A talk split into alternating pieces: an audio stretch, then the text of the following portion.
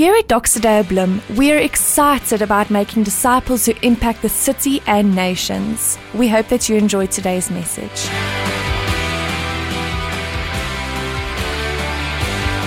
Oh, thank you, friends. It's so lovely being with you guys this morning. Um, thank you to the central team trusting me with the mic.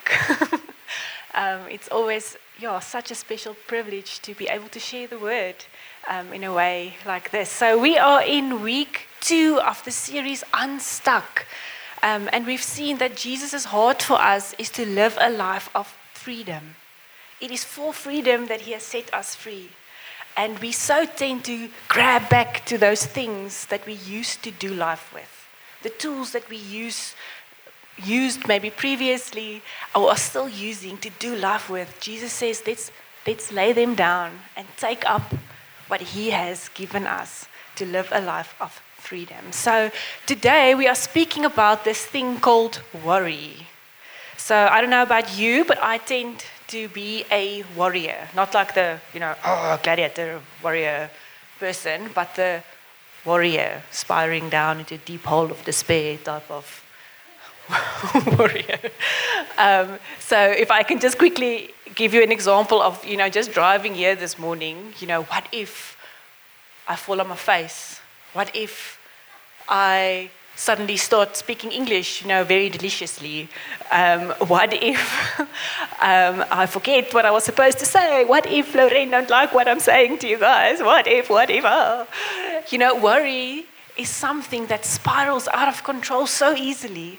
And the interesting thing about worry is that only 8% of the stuff that we worry about actually come to pass.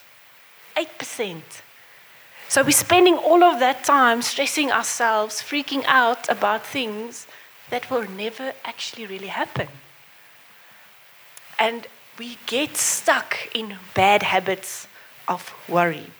So let's get right into it. Let's just first unpack what it means to worry. So we're not going to speak about stress and anxiety so much, although it's all related.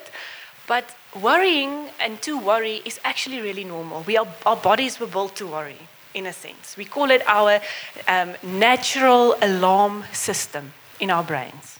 You know, if a lion would like crawl up the stairs now and enter here around, standing here next to Lorraine, you know, I won't be sure.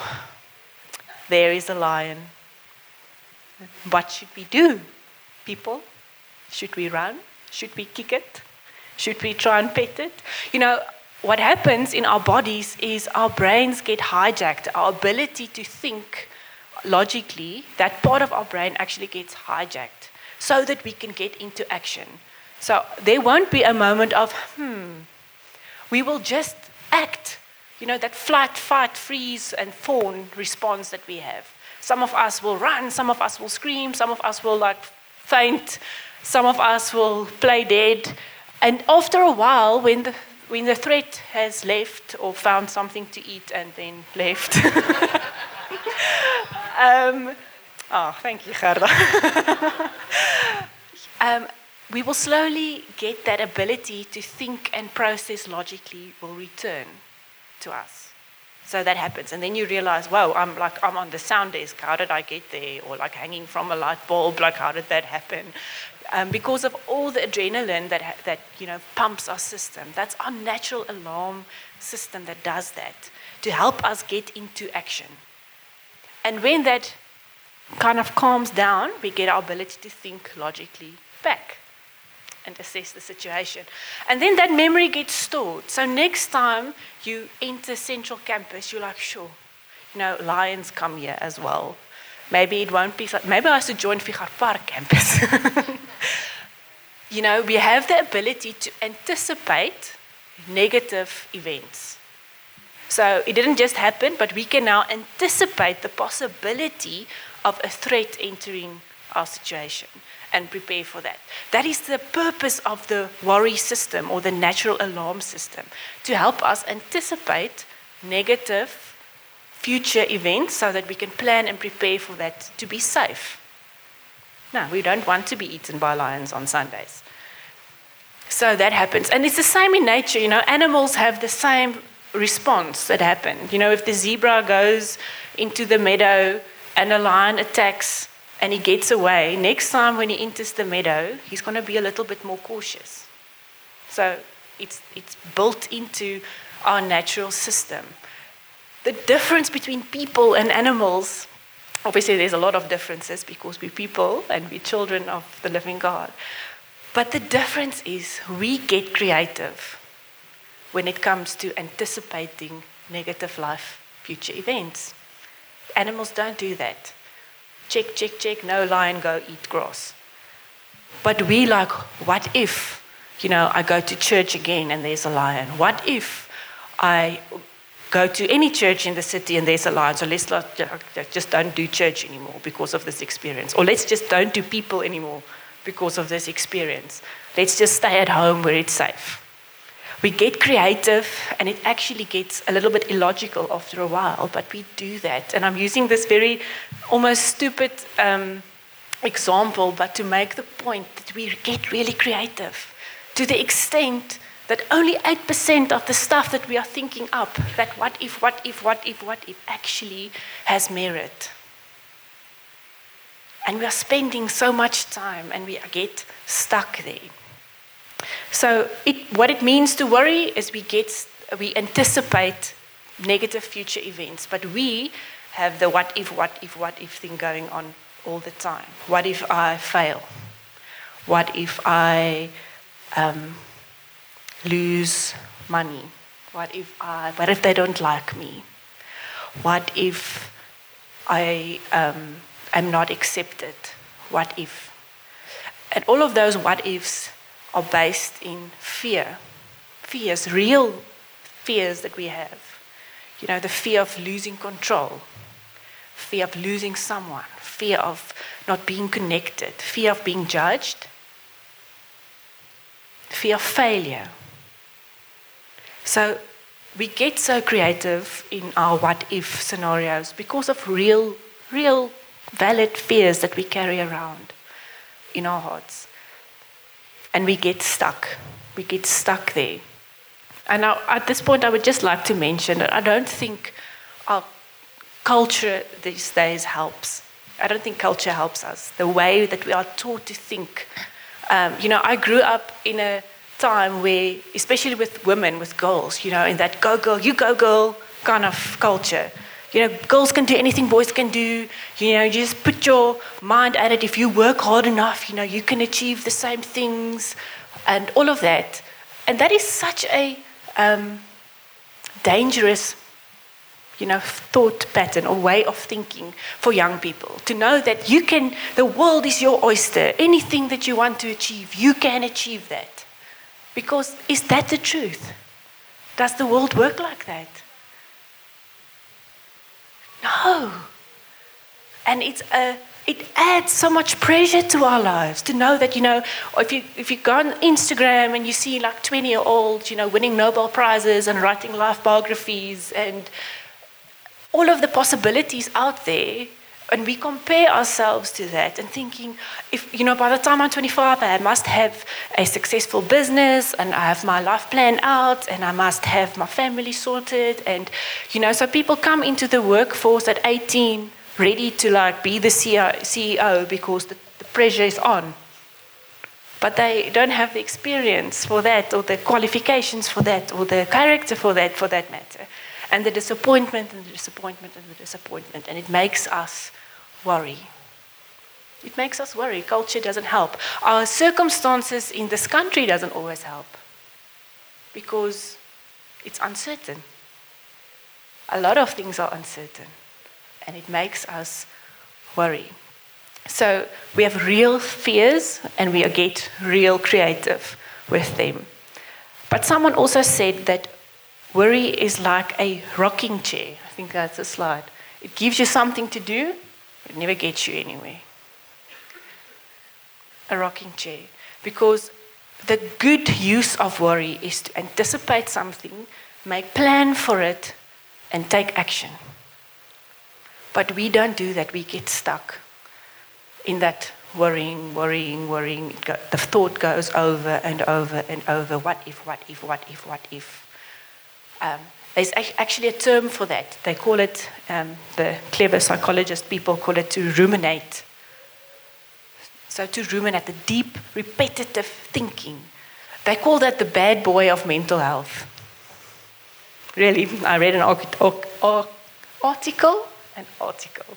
I read an article of Psychology Today, the bad boy of mental health.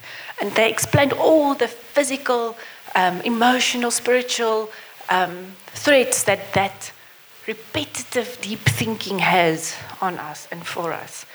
The bad boy of mental health. So, if worry and patterns and habits of worrying is so bad for us, why do we do it? Why do we get stuck there? I think, and maybe you can agree with me if I'm just thinking about my own life, is we get stuck there for, for because for a while maybe it worked. There might be seasons where you were more prepared because of your worries. You know, you anticipated the pothole.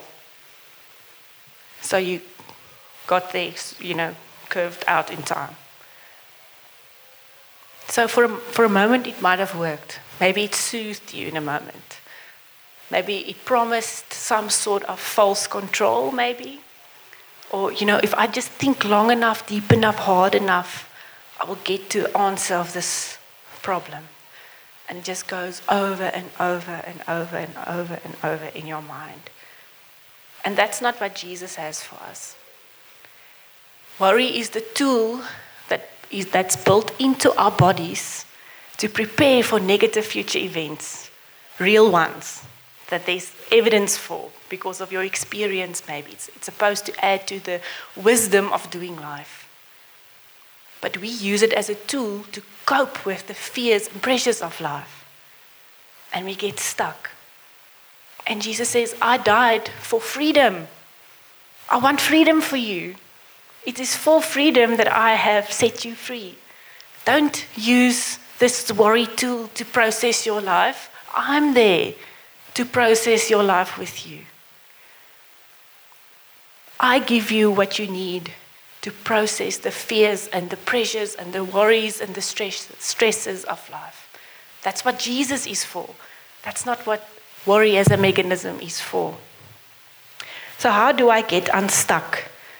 I think the first thing before we get into the word when it comes to this is to just acknowledge that when we have a worry problem, we don't really have a worry problem, we have a worship problem.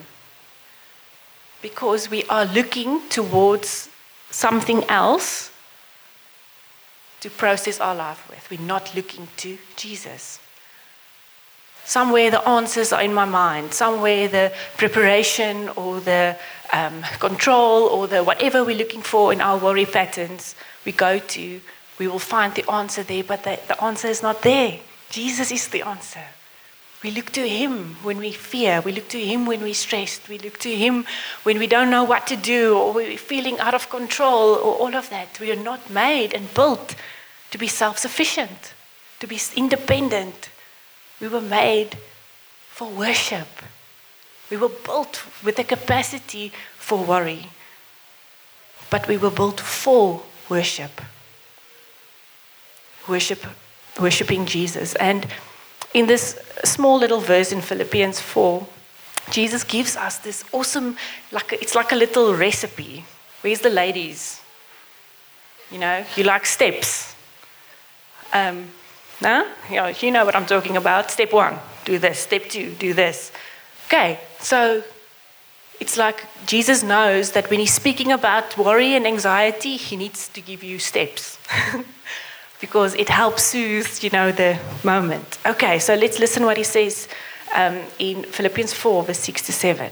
Do not be anxious about anything, but in every situation, by prayer and petition, with thanksgiving, present your requests to God, and the peace of God which transcends all understanding, will guard your heart and your mind in Jesus Christ. Going to unpack the little recipe in there now. I just want to mention the message paraphrase puts it like this Let petitions and praises shape your worries into prayers, letting God know your concerns. God knows everything that's happening in your heart already. So why does He ask you to bring it to Him? Because He wants to be the agent of processing things in your life. He wants to not just give you answers, He wants to be the answer. He wants to walk that road of figuring this thing out, of processing this fear, of giving you what you need as you are journeying with Him in close proximity. He can bring our anxieties and our worries to Him. So, he first he says, "Don't be anxious." So he's basically saying, "Stop worrying. Just stop. Stop it." Um, yeah, there's this funny meme, meme, that I wanted to use on that, but uh, it wasn't really appropriate, so I left it out. but he says, just stop it. In that moment, it, it, we can almost jump to that scripture that he says, take every thought captive and bring it under the lordship of Christ. So if you are finding yourself worrying, you know, do that. You, you're allowed to worry, but then after a while, stop it. Stop the worry and bring it to Jesus. Speaking to him about it. What am I actually thinking about? What am I worrying about? What is the deeper fear here? You know, and bring that to Jesus. Um, if we can put this into a little example. Your son has, adult son, you are worried about his health.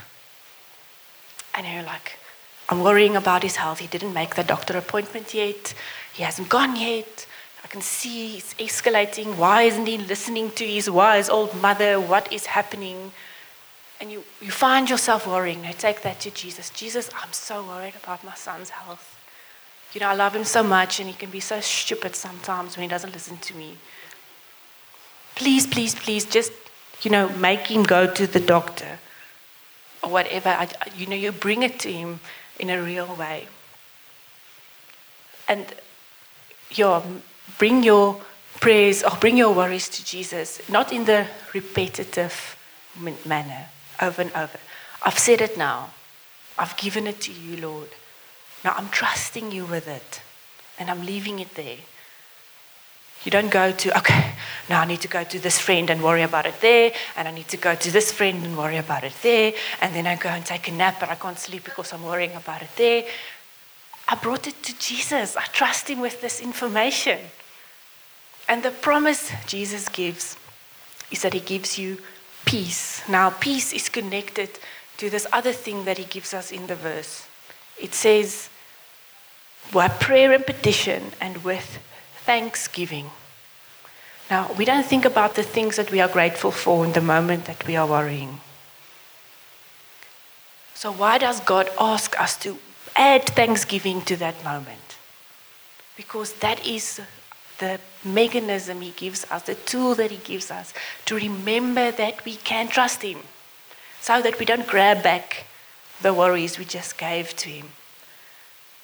Jesus, I know there was previous times in my life that you that you helped. I know there were previous times in my son's life where he didn't listen and he bumped his head and he, he made a mess, but sure, Jesus, you even used that in his life, and now he knows you and he follows you, or whatever. They, you are reminded and grateful and thankful for previous testimonies of God's goodness and provision in your life. And you add that to that prayer so that you can remember that you can trust Jesus with whatever you're worrying about, whatever your fear is. And the promise is that the peace that transcends all understanding. The peace that won't make sense to you. Because peace that makes sense is okay, I prayed, Jesus has my worry, and now my son phones me and says, Listen, mom, I just went to the doctor and everything is fine.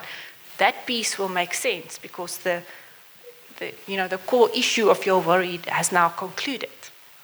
But a peace that does not make sense means that nothing has happened yet that you know about because you can't control the outcome.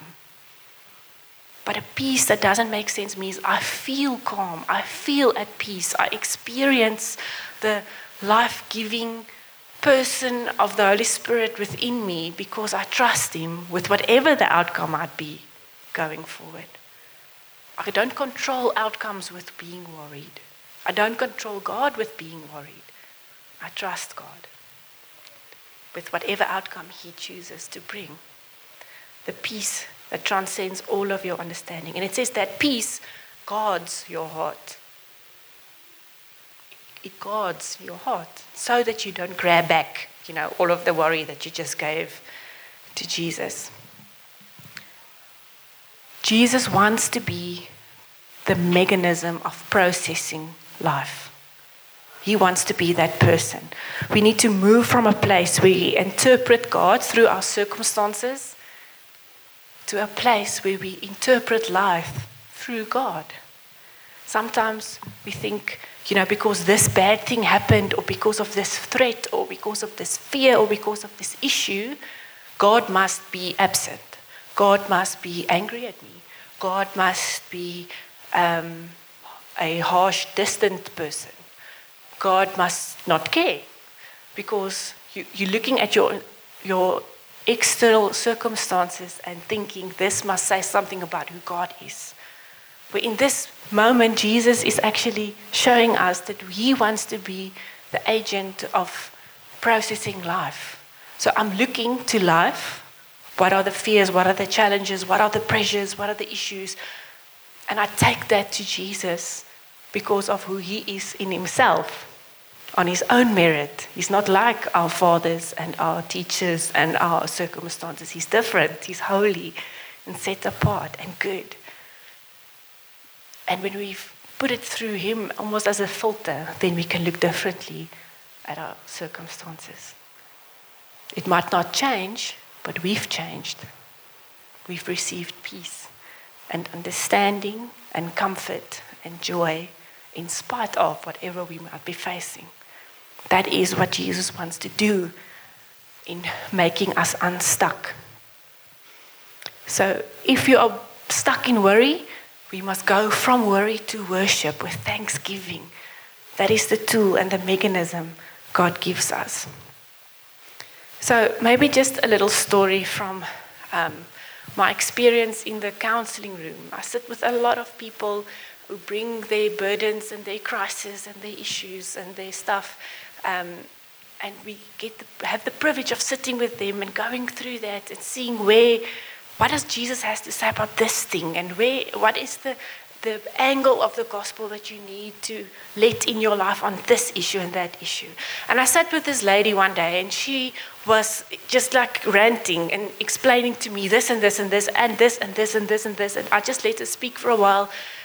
And after a while, I was like, sure you know, you're under a lot of pressure. And she's like, yes, you know, I want to pray more and I want to read Bible more, but I don't get to it. And then, you know, I struggle with lust issues, but and then I feel how angry Jesus is with me. And then this, and then I can just feel how I'm not making it and all of that. And I'm like, yo, you know, the, the, the Jesus that you're explaining to me is not the Jesus I know. the God I know and love don't expect as much of me than you're expecting of yourself in this moment. And she just, like, the relief on her face, she just burst into tears. Like, what? Am I not supposed to want to, like, be perfect all the time and make everything, you know, meet the mark in every sense? I'm like, no, that's not what God expects of you. He gave Jesus, so you don't have to stress about that. And the moment that comes when you say you don't have to have life under control. You just have to trust Jesus. And He will give you what you need to do all the hard things that we need to do in life. And there's this beautiful story in the Bible of Martha and her sister Mary. Do you guys know that story? Nelly knows it. She's passionate about that one. So in this story, Jesus shows us something about just how stuck we can get in the expectations of a culture, the way we grew up, thinking patterns of what we were taught, maybe. Sometimes worry goes that deep that we were, we were that we are carrying this burden about what is expected of us. And then Jesus says, But I come to do something new. I'm bringing something new. He did it to the Jewish people and he's doing it today. Everything that he does and he teaches is new and like contradicting to whatever we might have believed previously. He brings freedom. So, what happened to Martha? She's in the kitchen, busy, working, making food, like beautiful cheese platters and like dawdle balikis and whatever. You know, Jesus is coming to visit her house. It's huge. This, she's so excited, and she the expectation was for ladies to be hosting in the kitchen.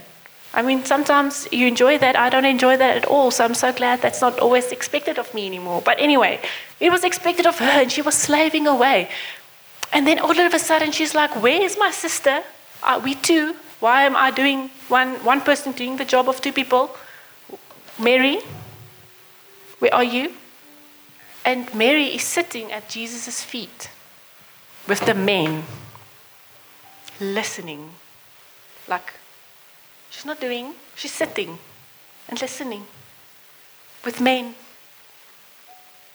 And the scandal and Martha actually threw a little tantrum, telling Jesus, like, you know, what she's not doing what she's supposed to be doing, tell her to do what she's supposed to do. And Jesus don't do that. He doesn't do that. He says, Martha, Martha, you are anxious and troubled about many things. And there's need for only one thing. And Mary has chosen the better part, and it will not be taken from her. There's this gracious, loving moment of discipline that Jesus gives to Martha. And he's extending that to each of us this, this morning as well. The burden is light and the yoke is easy. And whatever is expected of you from yourself, from your culture, from your upbringing, if that is taking you away from Jesus' feet, from walking the intimate, close, engaged road with Him, trusting Him with everything, then you are missing out on the freedom that He has for you. And I think in my own life, I had this in the holiday time, a few, uh, just a few weeks back. I had the opportunity to just, you know, bring all of my worries in this way to Jesus, just telling you, you know, I'm so burdened by this and I'm stressed about this people and I don't know what to do in this situation and this and this and this and this and this and this. And as I got quiet, Jesus just brought this beautiful picture into my heart that I just felt to share this morning. He loves sharing very weird and interesting pictures with me. I think that's just how my mind works. But it was of two people like hacking their way through a jungle. You know, that like Urwald jungle with vines and leaves and overgrowth everywhere and with these big little like sword things hacking like a road through and it's like intense and you know backpacks on and like sweat everywhere and hacking through the jungle and all of a sudden they come into this beautiful meadow and this spacious like lush grass everywhere and there's a lake and all of a sudden the the, the man in the in the picture is like not in his like jungle warrior clothes anymore. He has all nicely dressed, and there's this picnic and this whole spread of nice little goodies, and he's inviting me to just sit there and enjoy the beauty and the spaciousness of this moment.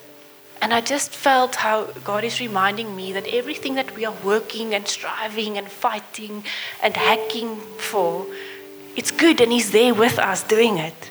But it's always because He wants to bring us somewhere new. He's, he's taking us to, he's, he's on His way to new and beautiful, spacious places that He wants us to enjoy. And sometimes we don't enjoy the meadow moments that we get to with Him. We get to that place, we're looking for the next road we need to hack out, and the next problem that we need to solve, or the next cupboard that we need to, that we need to clean, or the next thing that we're stressed about, we don't allow ourselves the joy of the place that God has brought us to after we've worked so hard for something. And that is the invitation for each of us this morning to go from worry to worship, to take a moment where we can just, you know, think about what it is the fears in our hearts, what the crisis and the worries and the stresses in our hearts. And I want you to maybe take this little papiertjie little paper on your chair. My English is now up. Just hold it for a moment. I want us to take a few minutes, write down if you have a pen, if you don't, just like make a note on your phone, but take a few moments and speak to Jesus about what's in your heart. What's the worries in your heart? What's the fear in your heart? What are you burdened with this morning? And then when you're ready, we have God boxes here. And you can come and put it in this box. And like do a little like, Jesus, this is yours. I trust you with this now. And as we with thanksgiving worship God in that moment. Going to be led in worship as well. To remember what He has done for you already. And if you don't have a lot of testimonies of God's goodness yet, the biggest, biggest thing that He has done for you is He has made you free of the grip and the stuckness of sin and death. Amen. He has set us free in Jesus of the grips of sin and death on the cross. That He has done. And He has so much more freedom and victory and testimonies planned for each of us in our lives. So I'm going to pray for us, and then we have a few moments to just sit with the Lord, make a note of the things that you are worried about, and come and submit them and leave them and be free of them. Okay, let's pray. Jesus, thank you that you are good. Jesus, thank you that you have your, made a way through the jungle for each of us, Lord. You've brought us to a spacious place of just being free from sin and death, being free from the worries and the pressures of life, Lord. And thank you that there's moments that we can just sit with you and enjoy the spaciousness and the beauty of the places that you bring us to. Yeah, Jesus, it's my prayer this morning for each and every one of us, Lord, for whatever reason we are burdened with worry this morning, that we will look to you. We will look to you as the person who will um, proce- to process life with, to do life with, to deal with life with, and not look to anything else, Lord. Thank you, Jesus. Amen. Thank you for listening to this week's message. Make sure that you get connected to this family on mission by joining us at one of our Sunday services.